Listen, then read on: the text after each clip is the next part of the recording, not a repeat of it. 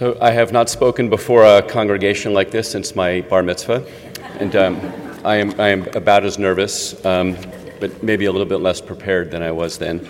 So, um, so please bear with me. Uh, this is a, a very special um, opportunity for me. Uh, special because it's such an honor to be able to speak uh, before my family's new congregation.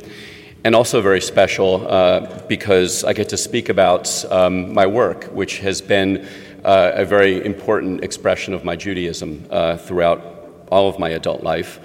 Uh, growing up, uh, concepts of tzedakah and tikkun olam uh, were an integral part of my religious education and, more importantly, my, my religious practice. And although it has been uh, quite some time since I've actually studied Torah, there are certain passages in the Torah that have, I've carried with me since I was a young man. Um, one of them, Rabbi Ryan spoke about during Yom Kippur.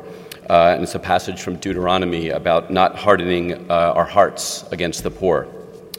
And when I shared all of this with, with Rabbi Beth, she reminded me that the Torah speaks uh, often about widows and about orphans and about foreigners uh, in new lands, and that those were the most vulnerable people in biblical times. And today, really, the most vulnerable people in our community are those who are living on our streets.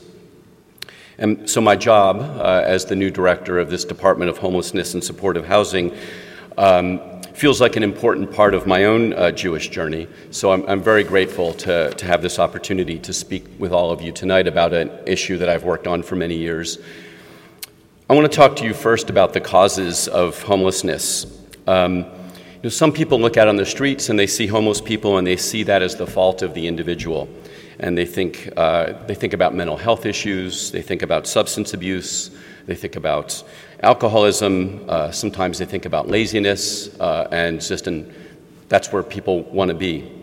And they interpret this often as a failure of this individual to conform to the norms of our society. And I see it as exactly the opposite of that. Homelessness is really the worst case of our society failing um, its people. It, homelessness is not a choice that people make, uh, it's not a lifestyle, it's not some place that people want to be. It's the result uh, of failed policies um, by our government. And the good news about that is that these policies are by design, and anything that can be designed can be redesigned. So, I know some of you will look at me or think skeptically about that comment that I just made, and I just want to point out some things. Um, Federal spending on housing, the budget for the Department of Housing and Urban Development, is 20% of what it was in 1978. It's 20% of what it was in corrected for, for current dollars. Um, at the same time, we have a mortgage interest tax deduction that is $10 billion more than all of the affordable housing for low income folks uh, that we spend each year put together. So we spend $10 billion a year more on subsidizing uh, this mortgage interest tax deduction, uh, which actually less than one third of American households actually can take advantage of. And people who study homelessness and research this will all say the same thing that the current crisis of homelessness that we have today is really caused by the United States deciding that we were not going to invest in affordable housing anymore. And as a result, we have millions of people every night in the United States living on our streets. So, to me, this calls for a new American housing policy, and I believe that that discussion actually will start soon. And I believe that at some point, just like we're seeing with changes in healthcare, we're going to see changes in our housing policy. And this is very important, but it's not going to address the current situation. It's not going to make a difference in the lives of the people who are on our streets tonight. So, right now, there are 6,000 adults uh, sleeping in San Francisco out on our streets this evening. There's one in every 25 public school students. That's one in every 25 public school students uh, are, are homeless tonight. Uh, there's tent encampments uh, growing throughout our city, creating very dangerous and unsafe places, not only for people who are living in those tents, but for the neighbors who are affected uh, by those tent encampments. And all in all, there are 14,000 people, homeless people a year, that come through San Francisco and cycle through uh, our services. So tonight, thousands of people are going to be sleeping on our streets in one of the wealthiest places on earth. So while we must work at changing some of our policies, we also need to think about what we can do um, as a community, and frankly, we need to do it quickly. So, but before I talk about what we're going to do, I'd like to talk just for a few moments about what we've done to sort of dispel some of the myths that people may have or some of the feelings people may have about homelessness here in San Francisco. So, not many people realize that in the past 15 years, San Francisco has helped 25,000 people end their homelessness. It's 25,000 souls who are living on our streets that are now housed somewhere, whether in our community or reunified with their families uh, some other place uh, in the United States. You know, in the past five years, San Francisco, despite what we see on our streets, and I acknowledge the problem is getting worse, but compared to every single major city in the United States, homelessness has actually grown at a slower pace in San Francisco than anywhere else, believe it or not.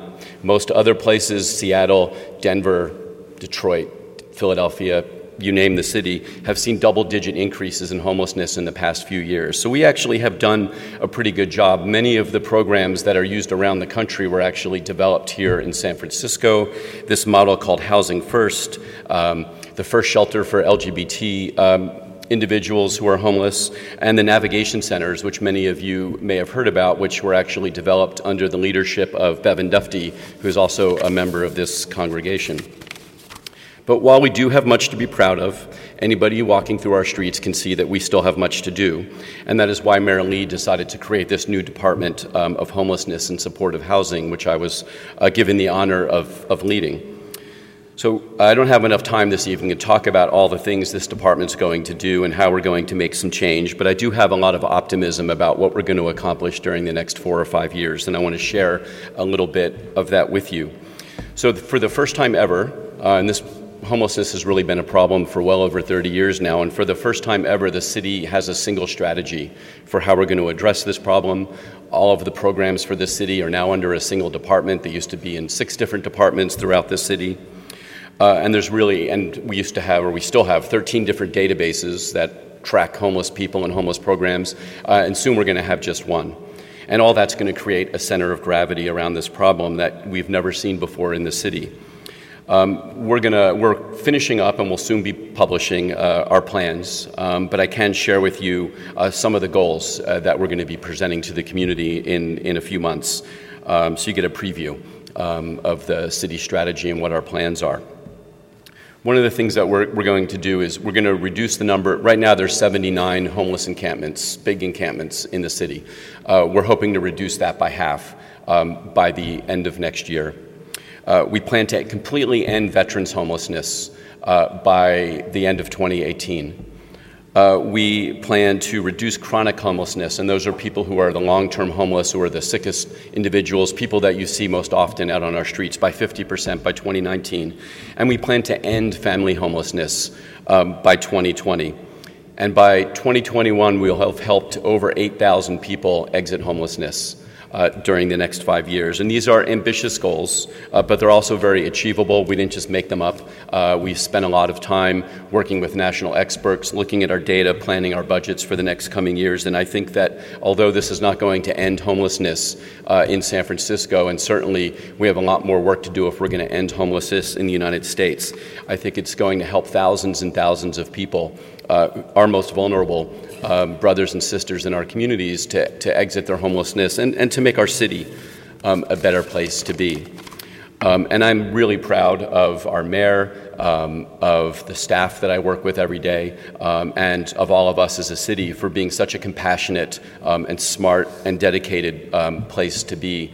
Uh, and again, we have done wonderful work in this space, um, but we are going to do better. So people often ask me, um, what can they do to help? How can they help address homelessness? They want to be part of the solution. They're tired of what they're seeing um, in their communities. Um, and, and whether it's out of compassion for the people they see or weariness of what um, is happening in their own neighborhoods, um, people do want to help. And I always answer if you want to solve homelessness in San Francisco, you need to become a radical. Um, you need to be radical in a, in a, number of different ways, and I'm just going to talk about two of them tonight. One is you need to be radical uh, with your generosity.